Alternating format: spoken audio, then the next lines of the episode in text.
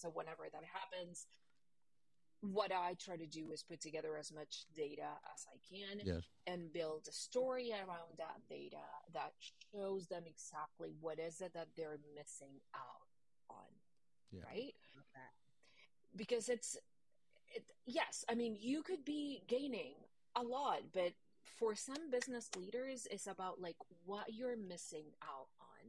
You're missing out on attracting talent. You're missing out on selling your product to the audience that you want. You're missing out on retaining your talent. And it's instead of saying like, you know what, like if you were going to do this, like you are going to be able to hire more people or whatever that is. And for whatever reason, and that's like human psychology. Hey, it's Breaking Barriers, the diversity, equity, inclusion, and belonging podcast. We're here for real talk. We're not afraid to go there. And we want you to come away emboldened and energized to take action and make change. We believe our diversity, our differences, when joined together by a common set of ideals, makes us stronger. When I set out to help someone, it is my intention to do just that. I'm not trying to do anything other than meet somebody at their humanity. Your world has changed, but your dreams shouldn't have to. That's why Kirkwood is your next best step. With affordable, flexible, and close-to-home options, now's a great time to start or finish your Kirkwood degree. Learn more at kirkwood.edu/findyourfuture. Displaced or discouraged at work, Kirkwood can help you learn a new skill or totally reinvent yourself for a brand new career. With so many flexible and affordable options, you can get back on track fast. Learn more at kirkwood.edu/findyourfuture. What up, world? We back again. It's Top Rank, Breaking Barriers, the DEI&B podcast. Brought to you by your five-star presenting sponsor, Kirkwood Community College, and our civil diversity sponsor, PG Cares. Thank you so much for your support. I'm your co-host, Anthony Harrington. I'm here with my partners in crime, Mr. Nick Ford and Joy Briscoe. What's up, everybody? How y'all doing? Hey. Nick, you found this great host for us today. You should tell how you found her by accident, too. So, you should talk about it. So tell us about our host we got on today. So we have Dani Herrera, and actually we kind of met by accident. Anthony and I had been in a certification class for a certified diversity executive. And there was a Danielle in there that was part of Ferrera Chocolate. And when I went to find her, it was you. And then I started reading your stuff like, oh, this is cool. This is even better. I love this. This is awesome, the stuff you're doing out there. And watching you grow over about three, 4 years now, I think we've been connected online, watching you grow from what you were doing earlier and just kind of talking your truth and then, kind of getting into the more messaging out, which is really neat to see. So I'm really excited about this today. So, yeah. Tell us about her background. Especially with all our unique ties to New York as well, where she's at now. So, all right. So we're trying not to make her blush too much here. So Dani is an award-winning EDI professional with 17 plus years of experience in talent operations, recruitment, leadership, and people management. She is committed to building cultures that attract and retain talent from historically excluded communities, constructing strategies that foster inclusion and belonging, and processes that minimize biases. Some of the questions I'll ask her later will be about that from a recent article she just wrote. She is director of recruitment operations and EDI at RGA, a co-chair of RGA's Latine employee resource group, the Awareness and Advocacy Founding Partner at Allies and Recruiting, one of the founding members at the Talent Alliance, and one of the ED&I panelists for the NASA Astrophysics, the IDEA Practitioners Database. Actually, the first one I saw with that, I've seen about a dozen of us types out there now. I'm nervous to apply for that. I don't know. She's also a speaker, a career coach, and a content creator on LinkedIn. Some really amazing stuff that she's been putting on there lately. Dani was born and raised in Buenos Aires, Argentina, but has been working in New York City for the last 6+ years. She has been published in Forbes, HR Brew, The Drum. Oh my gosh, Joy, but I do not speak Spanish. I'm sorry, Dani. La Nación. There we go. And so many other publications. She also has been an international speaker at events including XSSW, Lesbian Who Tech, TechUria, Manifest Equity, among others. So welcome, Dani. We're really happy to have you with us today, and I'm really get going. This is going to be exciting, so... So let's get right into it. Thank you so much for having me. That was a mouthful. I didn't know that you were going to read the entire thing. Dani, that's all you. This show's about you. So I know it's a lot. It is. Joy and I always laugh about that too because our time in the military is transitioning that into what is compact after 20 years of it, or I think, Joy, you were what, 15, 16? And it's just, it's like, holy cow. So I start cutting stuff out. Yep. Yeah. So, but it's amazing accomplishments. And like I said, it's really been a lot of fun for me personally to watch your growth, even in that, just in the last, few years. Yeah. Like us, you were in this before George Floyd and stuff like that. So, it's kind of neat to see. And also, we start our firm as a recruiting company, and you're also recruiting centric in a lot of ways too. So it's very relevant, a lot of stuff that we read and see that you talk about as well. So, Anthony, I think you have our leadoff question. Well, I got lots of questions for Dani, but let's start. Yeah. Okay. Let's go. Let's do it. Something that was interesting. I when I was reading some of your information and researching, you said about yourself that, being intentionally inclusive has always come naturally to you. And you said, even when you didn't even know the exact words, you knew that this is EDI&E work, equity, diversity, and inclusion work is what you were meant to do. So tell me how you knew that. What made you come to that? 'Cause I think, I know I landed in this space by accident doing this work for a living, but it's interesting. I always say, I think I was destined to it because my uncle Diedrich Doolin was a social justice warrior for so many years, and I was around it all the time. So how did you know that this was what you were supposed to do?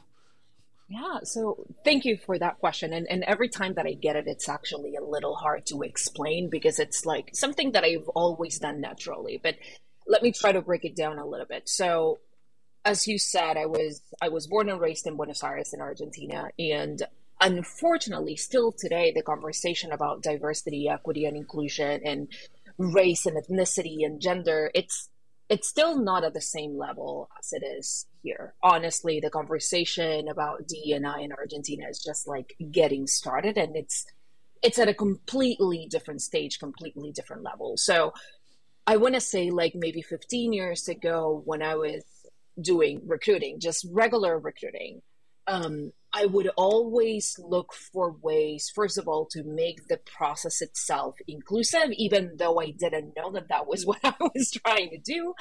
And I was always trying to get and attract and interview and hire, between a million air quotes, diverse talent, right? So again, maybe 15 or 17 years ago, I was trying to partner with organizations that focused on getting more women in technology, or people with disabilities, or trying to connect with older generations for roles in the advertising industry that usually tend to be a little bit more, unfortunately, ageist, if you may.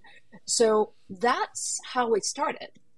And then when I had the privilege to move here to New York, I realized that the work that I was doing had a different name in a different industry. And yes, I was still doing recruiting, but it was not, between again a million air quotes, the regular recruiting that all of my colleagues were doing. It was something different. So that's basically when I learned that diversity and inclusion was an industry and a discipline that I could work on. Cool. So what's... Well, I have a quick question. Yeah. So again, I've been to South America, but not Argentina. Brazil once on a port visit, but what is it like? What is DEI like that there for our listeners? What is it? Is it more like shadism, like you see in the Caribbean, or is it with the indigenous people? Where are they at? It's so hard to explain. I would say that as of now, the conversation around the ED&I is mostly around gender. Okay. And even then, it's just about binary gender. Now, I'm generalizing because if you look back, like Argentina was one of the first countries to legalize LGBTQ marriage, and one of the first countries to legalize having your non-binary identity and your in your national identity card, if you may. So there are things that are being done, but when it comes to like the population, the conversation, it's not there yet. It's not embedded into the systems. It's not a conversation that happens all the time. And even with race and ethnicity, it is a very, very complicated topic to bring up with anyone back in Argentina. And I'm just going to go ahead and say it. If you were to ask a regular Argentinian, they would tell you they're very convinced that in Argentina there are no Black people and that we never had Black people, which is, of course, not true, but that's what we learned at school. Mm-hmm. And if you walk around, we are not as diverse as we are here in the United States. So the conversation is at a completely different level.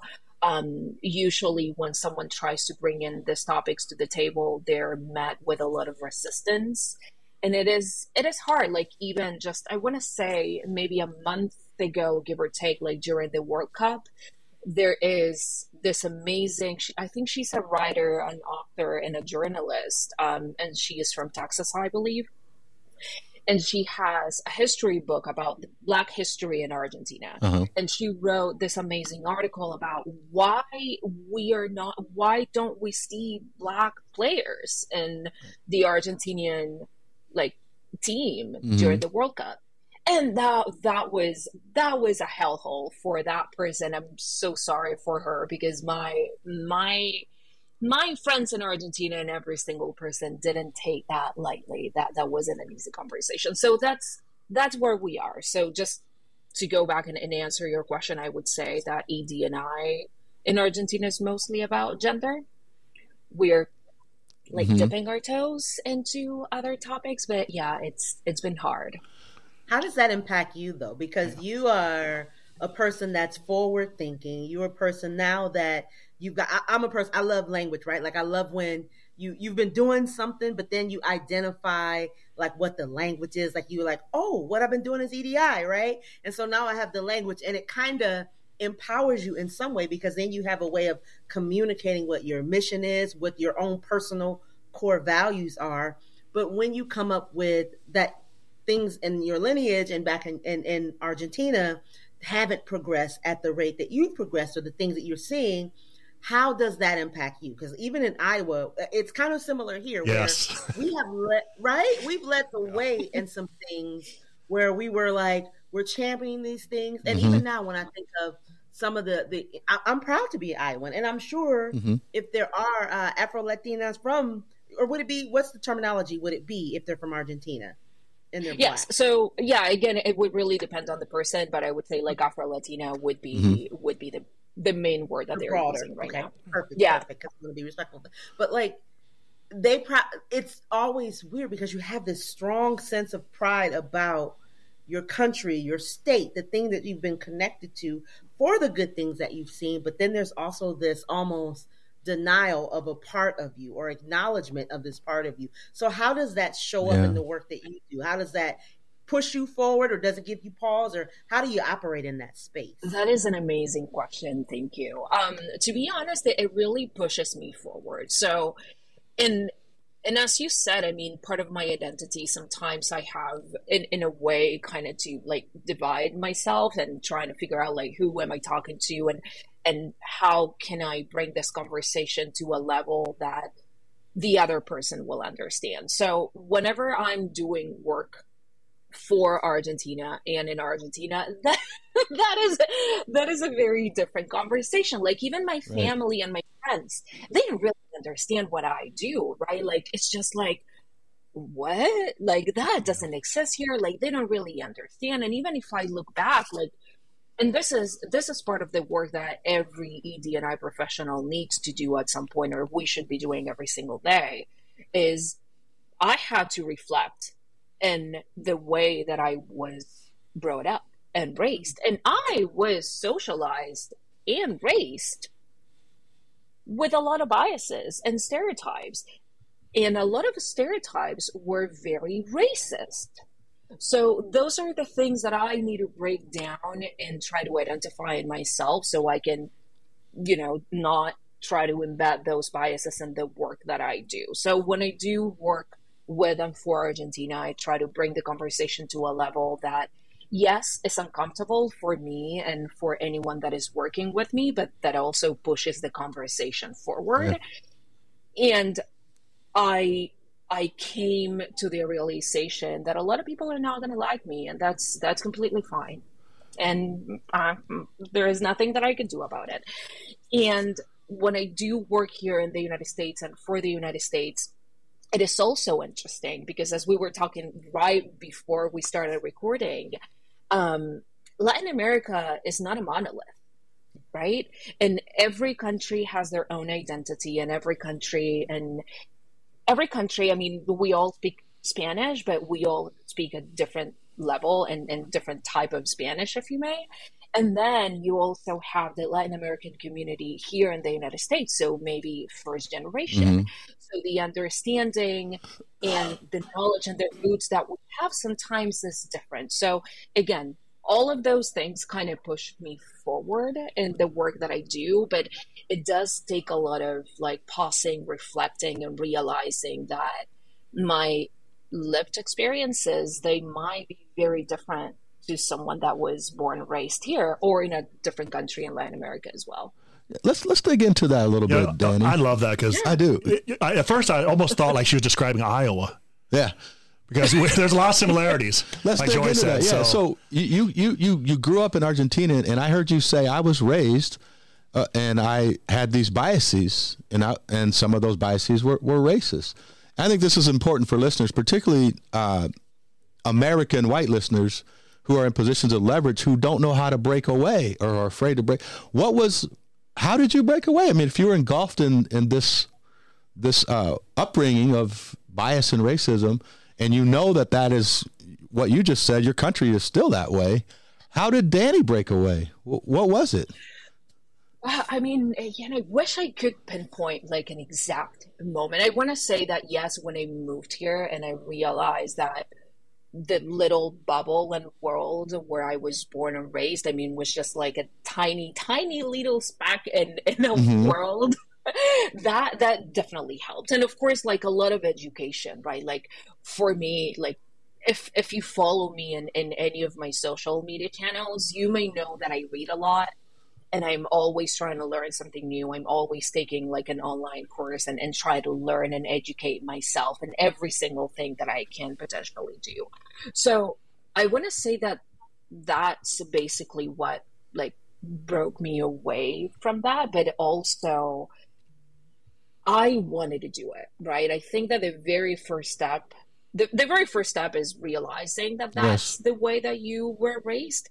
And the second step is, okay, like, this isn't right. Like, there is something that I need to do about it, and you have to do the work. Right. And the thing with doing that work is that is work that it can never stop. It's not like, I read a book, I watched a documentary, like now I'm woke, and you move on with your life.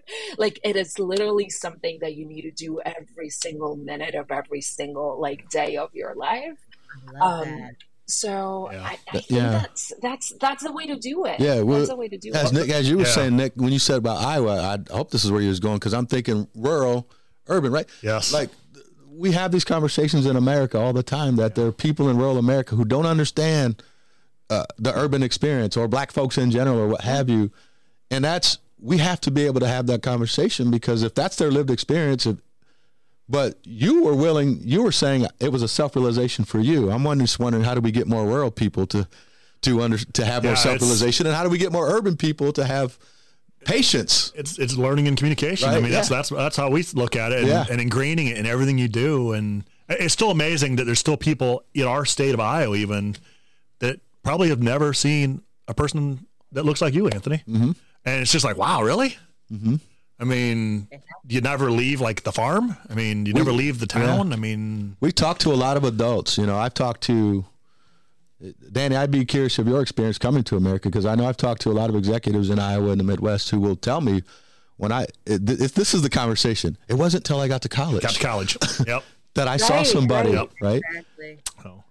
Do you hear that in your space? Oh, go ahead.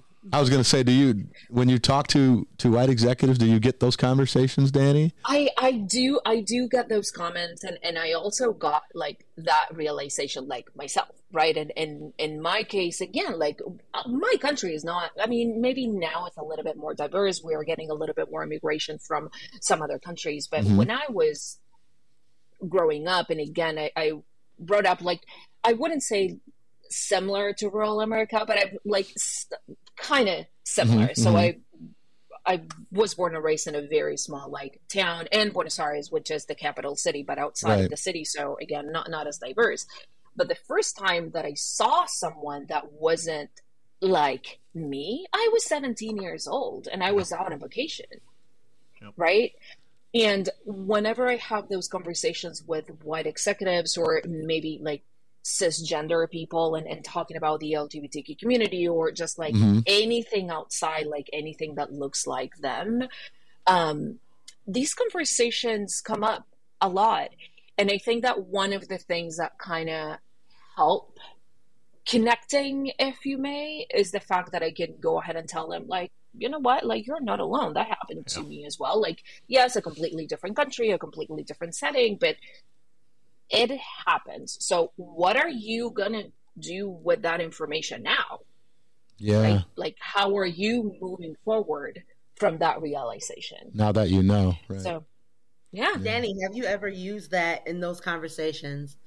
Because I think this is a great segue to my question too, Anthony, was how do you gauge from having conversations with a company on an organizational level, if they're ready to dive deeper or if they aren't ready to dive deeper? Because I know in our experience, we've had both happen, right? We've had where we're we understand that there is a that you're not there. You're talking to us because your organization isn't there, right? And so we're not pointing the finger at, we're not any of those things, because we appreciate that you're ready to do something. Like you said, that acknowledgement piece of, okay, something's not right here. What can I do? How can I work towards racial equity every single day? And equity in general, but in this moment, we're talking about racial equity.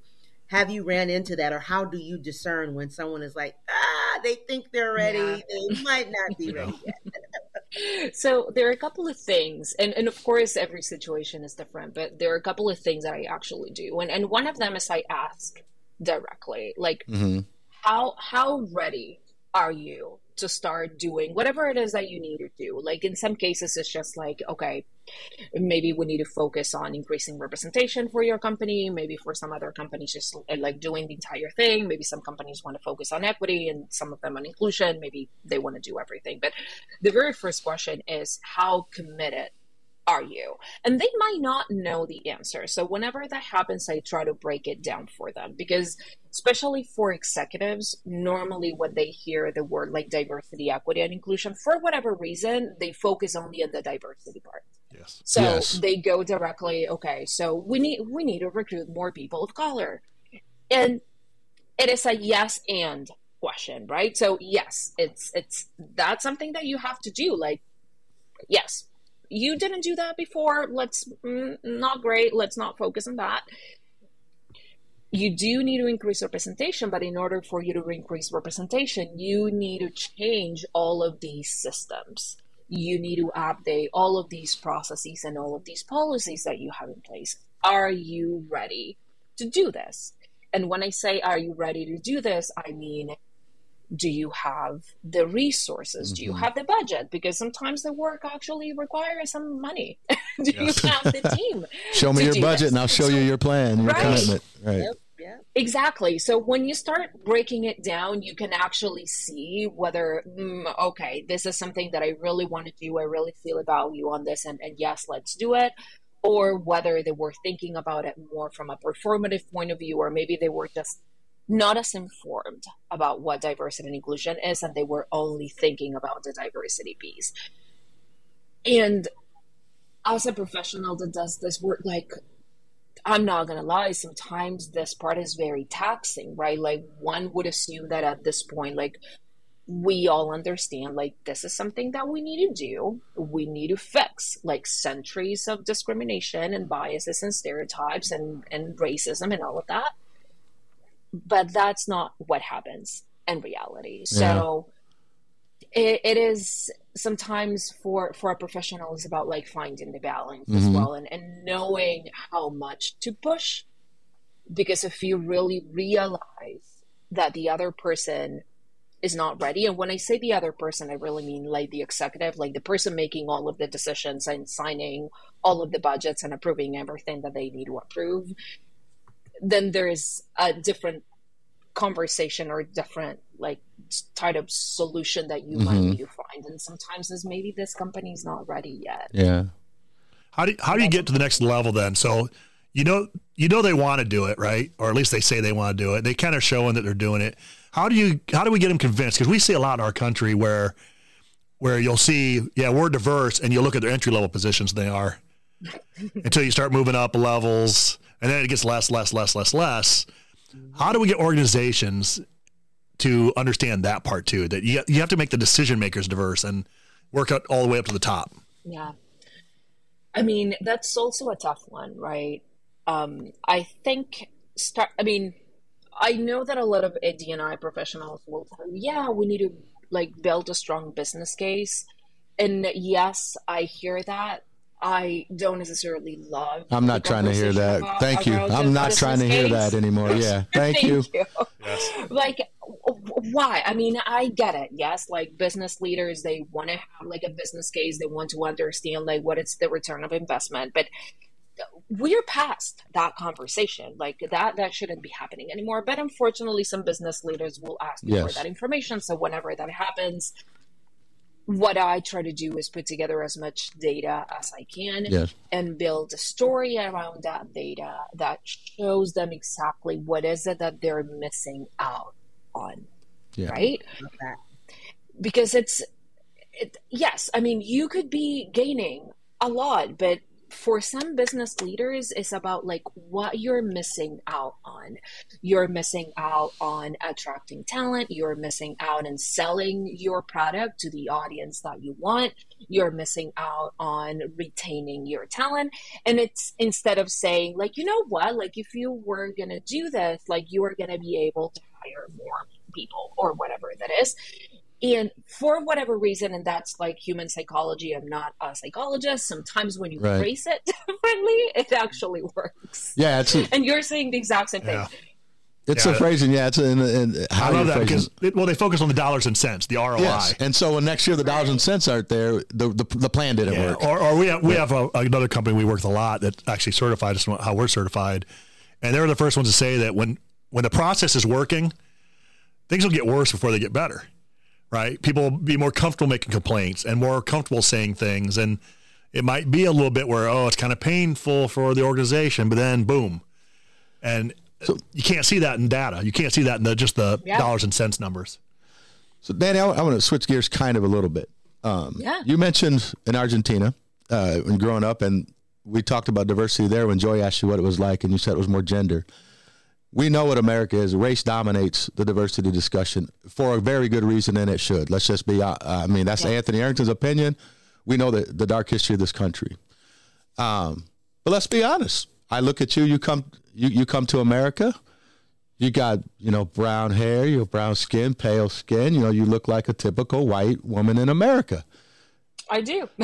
Let's just be honest. How has that impacted you in this work? Do you get asked questions about that? Do executives say, you know what, you're a white woman, and how do you describe? Well, no, I'm Latina. And I was going to say, to me, I would have known you were. I would have guessed that you were, but I probably because I've worked in the environment, so I know that there is such a wide array, the spectrum when it comes to people from Latin American countries, from Central America, South America, that it like, because to me, I see it.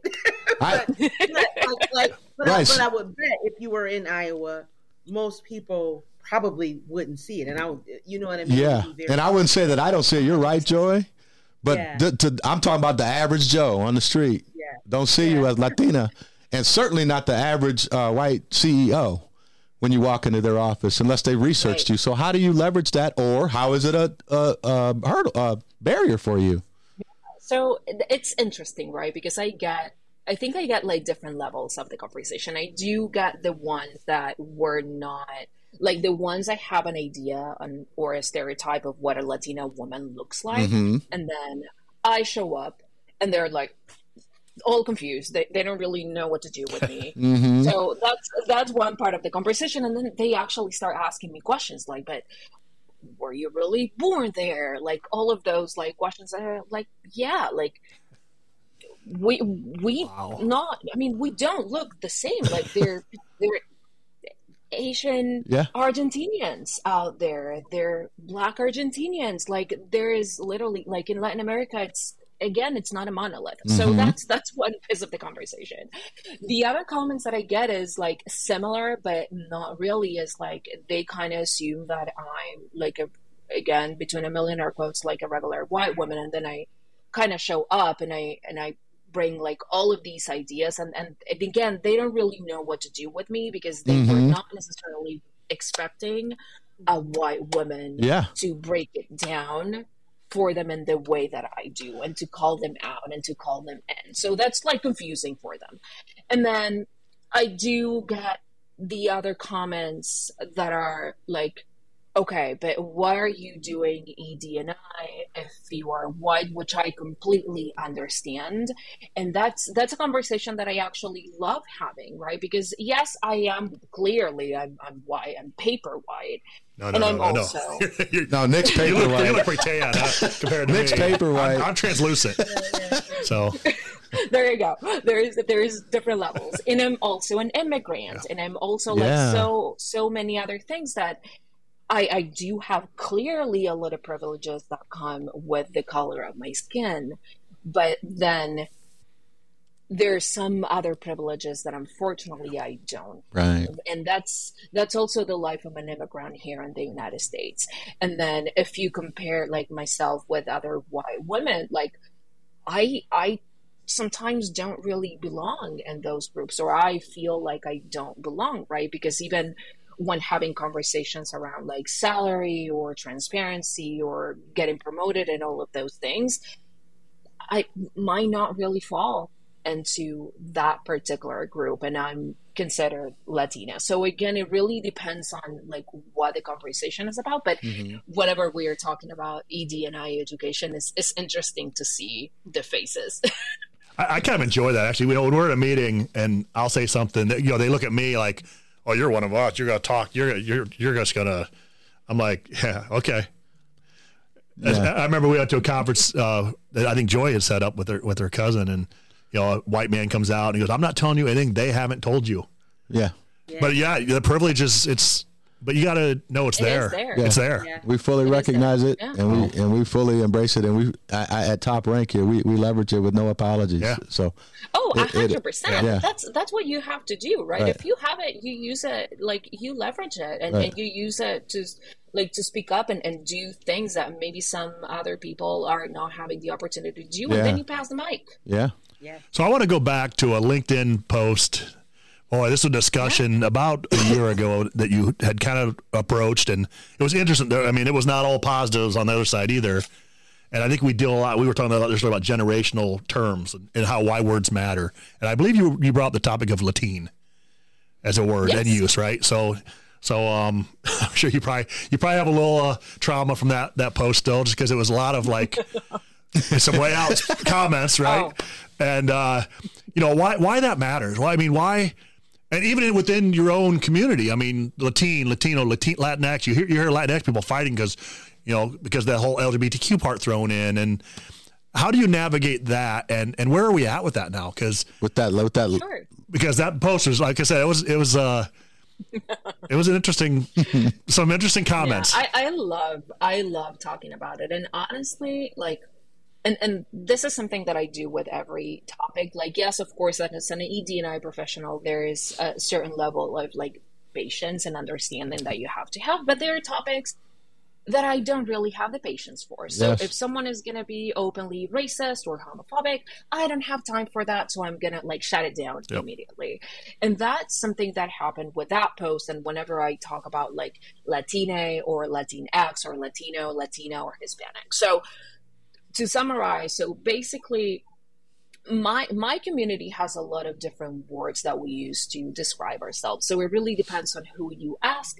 They're going to tell you something different. So Hispanic, for instance, I don't necessarily love. That's a word that was coined by the U.S. government when they were trying to do a census. They try to push everyone together.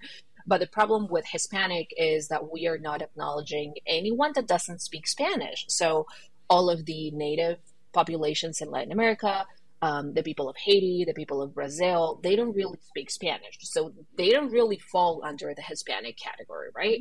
Mm. And then we also have to think about Spanish as a language is inherently biased because it's gendered. It's inherently gendered. Masculine. So the word for table is female and the word for book is male. Yeah. Like there is no rhyme or reason to it. That's how it works. Mm-hmm. So for a Latino woman, it would be Latina. For a man, it would be Latino. So that's kind of okay. Like kind of works out. However, we are not thinking about our non-binary and transgender siblings when we are talking about Latino and Latina.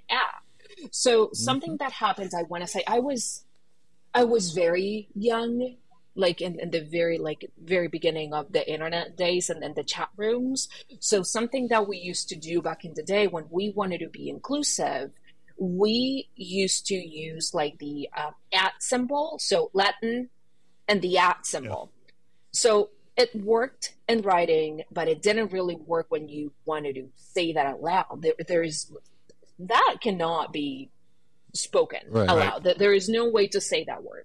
So I want to say that maybe 5 years or 7 years went by and we kind of started using the X instead of the at symbol. So it became Latinx, which is easy to pronounce here in English in the United States, but it's not easy to pronounce in Spanish. And in Spanish would be something like Latinx, which is, it's very long. Like it's not something that like we would use. So a couple of years ago, well, I don't want to say like a couple of years ago, but maybe 5 years ago, something that started happening in Argentina actually is we started to change the X to an E. So Latine, which is actually like we have words in Spanish that end in A. So it's something that already exists in a language and something that we can kind of all agree on, if you may. However, with that said, there are a lot of people out there that identify as Latinx, and that is completely fine. That is a valid identity and we should all be respecting that. However, within my community, which again, going back to the fact that Spanish itself is very biased and it's gendered and all of that, and there are like all of these other stereotypes that my community has against the LGBTQ community, and again, like issues with gender and machismo and all of that. Like people in Latin America and certain communities within the Latina community here in the United States completely despise the word Latinx, and they will let you know. They will let you know very loudly. And that for me is dangerous, again, because we are denying someone's identity, right? But yeah, I mean. So how would you, looking back, I'm sorry. I didn't mean to interrupt you. Go ahead. No. What I was going to say, like a lot of people now are using Latina, but that doesn't necessarily mean that there are people out there that are using Latinx or maybe Hispanic still. Right. So I guess to kind of put a bow on that, like, so what would you tell listeners how to identify the Latina or Latinx community? My answer would be vulnerable. It's okay to understand in some communities you may get called out for that and accept that, not as an attack on you, but that there's different there's learning moment and there's different languages for different communities or different areas of the world. Well, like just now, I mean, I always thought it was Latine from reading it, but it's Latine. So what would you say, how would you tell executives or folks to identify the community? Yeah. So I usually go like, again, it really depends what context, right? Because the post that Nick was talking about was actually focused on the advertising community because they were like, so I broke it down. Don't be stealing my next question though. Generations. Right. Okay. So we can talk about that. But for executives, I usually go with Latine because that's what my community has been using lately. Gotcha. However, I do let them know, and there is a caveat there. And I always say, don't be afraid to ask. Like if you're talking to someone and you're not sure if you're using the right word, if you're not, like in the same way that you would ask someone how to pronounce their name properly, that's something that we can do with the way that we identify ourselves. Yep. And it doesn't have like, it doesn't have to be an awkward conversation. I understand that for many people it could be. But what if you get it wrong? Like, what's going to happen? Nothing. Right. Like, the other person is going to tell you, hey, you know what? Like, I actually go by Latino. And that's fine. Yep. You move on. Yeah. My daughter always, my oldest, she says, you know, it's okay. It's almost a courtesy to ask people, you know, how do you want to show up in this conversation? Like, how do you want me to address you? It's okay. And, exactly. And I think that's even happening in the Black community too, because you have people that are still, some people are okay by going by African-American. Some people are like, nope, I'm not African. Black American. Some people are like Black. And then also the interesting thing is if I'm an immigrant, if I'm a Black immigrant, a lot of times I may not even identify because race is a construct, right? Yeah. So I may say, "Oh, I'm South African," like, or "Oh, I'm whatever have you." And so the best way I think is to ask. I don't think people, you know, really get offended by just saying, "Hey." You it's not much different. It shouldn't be much different. It is, but it shouldn't be much different than asking someone how to pronounce their name. Yeah, that's what Dani was saying. Yeah, I mean, it should just be that simple. I mean, it's and I don't think I've ever seen anyone truly upset by being asked. Now, if they get asked 5 times by the same person, maybe, or if they keep messing it up, that's a different issue. But so, as experts, we're all in this space.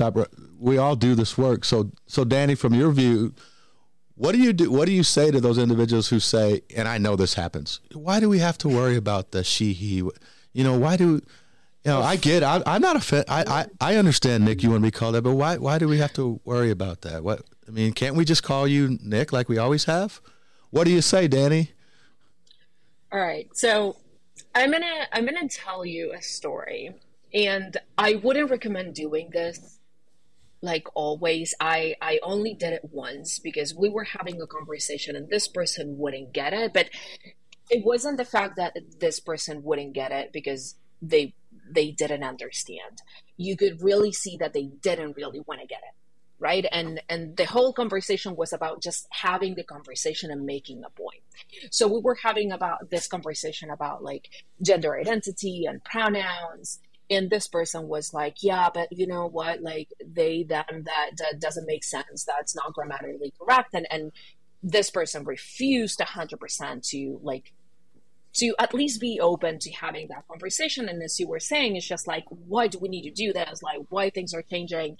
So we went over the conversation and the explanation and the information like many times. There were other people in the room as well, and you could see that the conversation wasn't going anywhere, and it was actually making other people uncomfortable.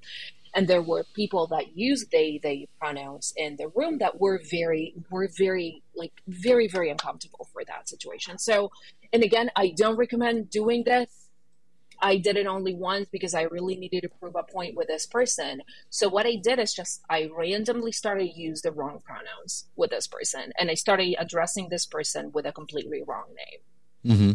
So I was like, as she was saying, Juan, and this person clearly wasn't Juan. And then at some point, he actually got it. Well. He understood that we were actually talking about someone's identity and that we were not talking about a preference or something that someone would do to make someone, I don't know, like uncomfortable or just to be complicated or to like attention seeking, because those are the like the conversations we usually get. Like, yeah, people are trying to like seek attention and all of that. So again, I don't recommend doing this ever often. This was a safe space, and again, I really needed to prove a point because there were people that were like being hurt about how the conversation was taking place. So I like usually that. What I do is, I mean, again, it's a little radical. And again, I wouldn't recommend doing it often. But again, I mean, you can sometimes it does take a radical solution, right? Because you can go over the information, all the education, all the data. You can show videos, you can let them know, like you can do everything that you can do. And sometimes people don't really get it because they don't, and they need to do a little bit more work on themselves. but there are people that actually don't really want to get it. Right. Right. And again, as we were saying before, like sometimes I lose patience. Yep. Yep. So yeah, we all do. Boy, we got so many questions. As we always say, we need to do a part two of this. Yeah. We got to get to our listener. My big question though was going to be about marketing and the branding and everything we see out there. But go to follow her on LinkedIn. Follow Dani on LinkedIn, and all her you have a newsletter and you have all kinds of information. It's just such awesome material. And please make sure you check her out there. Absolutely. So our listener question, and I know we've talked about this too, Dani, is actually from Linda up in Waterloo, which is just up the road from us, where Joy's at, up in her neck of the woods. And her question is, you know, we want to have keynotes and people come speak at our events, but I get a lot of pushback about, you know, how do I pay someone? And I know you have a unique situation, so. Yeah. So could you maybe answer her question about how your unique situation is, but also in general, because we're always big proponents too. It's like, what's the question? Yeah. You know, you want to have someone come from keynotes, and she's getting pushback on, like, you know, you need to pay people, you need to take care of them. And how do I go about doing that? What's the right way to do it? Right. Gotcha. And I know you have a unique situation as well that is different from anything else that we see. You know, if you could maybe answer a question there. Sure. So what I would say is whenever you're bringing in an expert, could be a speaker, a consultant, whatever it is, I mean, and again, it really depends on how big your company is, or if it's like only your little tiny company, it's only you and another person, but you do have to make an effort to compensate the expert for their knowledge, their time, their effort, whatever it is. And that could take a lot of shape or forms. Yes, usually and hopefully you can actually pay that person, and that would be ideal.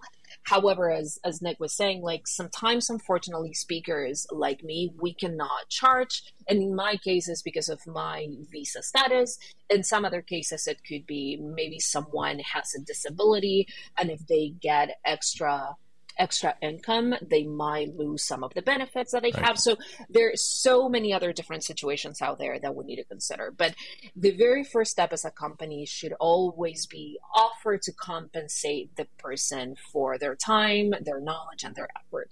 So say that you cannot pay them. You literally can't. Like your company is only you and another person. You don't have any budget. There are certain things that you can do to compensate the other person's time anyway. You can offer to share that webinar with bigger companies that can actually hire that person and actually pay them for their time. You can use the time to market whatever it is that they have ongoing. Maybe it's like their website or their podcast or whatever that is. You can offer them a discount on the products that you sell or the platform that you have.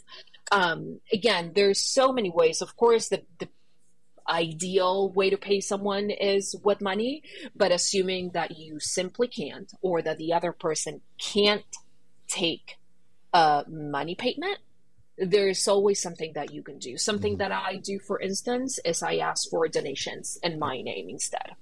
So again, there's always something that we can do about it. Yep. So you have done some keynotes, correct? I believe I recently did one. So do they at least pay for your travel? Can they do that even, or how's that work for you?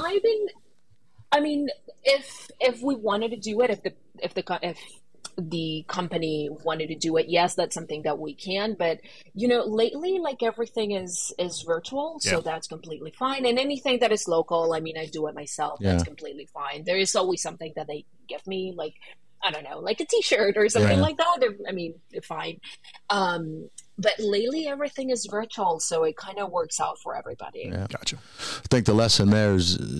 Pay us for our work, however you can. 100%. I mean, well, it doesn't have to be money pay either. Yeah, compensate. I like that. Compensate for the work. Exactly. Yes. Compensate someone for their work and time. Yeah. Yeah. Well, Dani, we are nearing the end of our show. As we say to every guest, we could talk all day. But this is about you and about Dani. So I want to make sure before we close out, is there anything that we haven't talked about? Is there any lesson or anything you want to share with our listeners around diversity, equity, inclusion, and belonging that would be impactful as we close out? Yeah, something very, very short. Like it doesn't really matter where you are in your ED&I journey. I want to say that one of the most important things is like truly being intentional about the efforts that you want to make and being intentional about your journey. If you realize that there is something that you don't know, like, okay, you realize that, do something about it to fix that situation.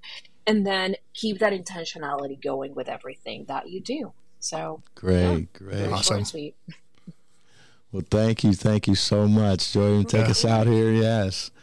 Thank you so much, Dani. This has been so good. Again, I love it. I love these conversations. This is a unique one too, in that we even got to dive across how this energy is showing up in other countries and your experience, and then coming here and how you use your experience to relate with executives of large country or companies and things of that nature. So we've covered so many gems. I'm just so excited about it. So many things. So we want to thank you again for joining us today. We just so appreciate your time.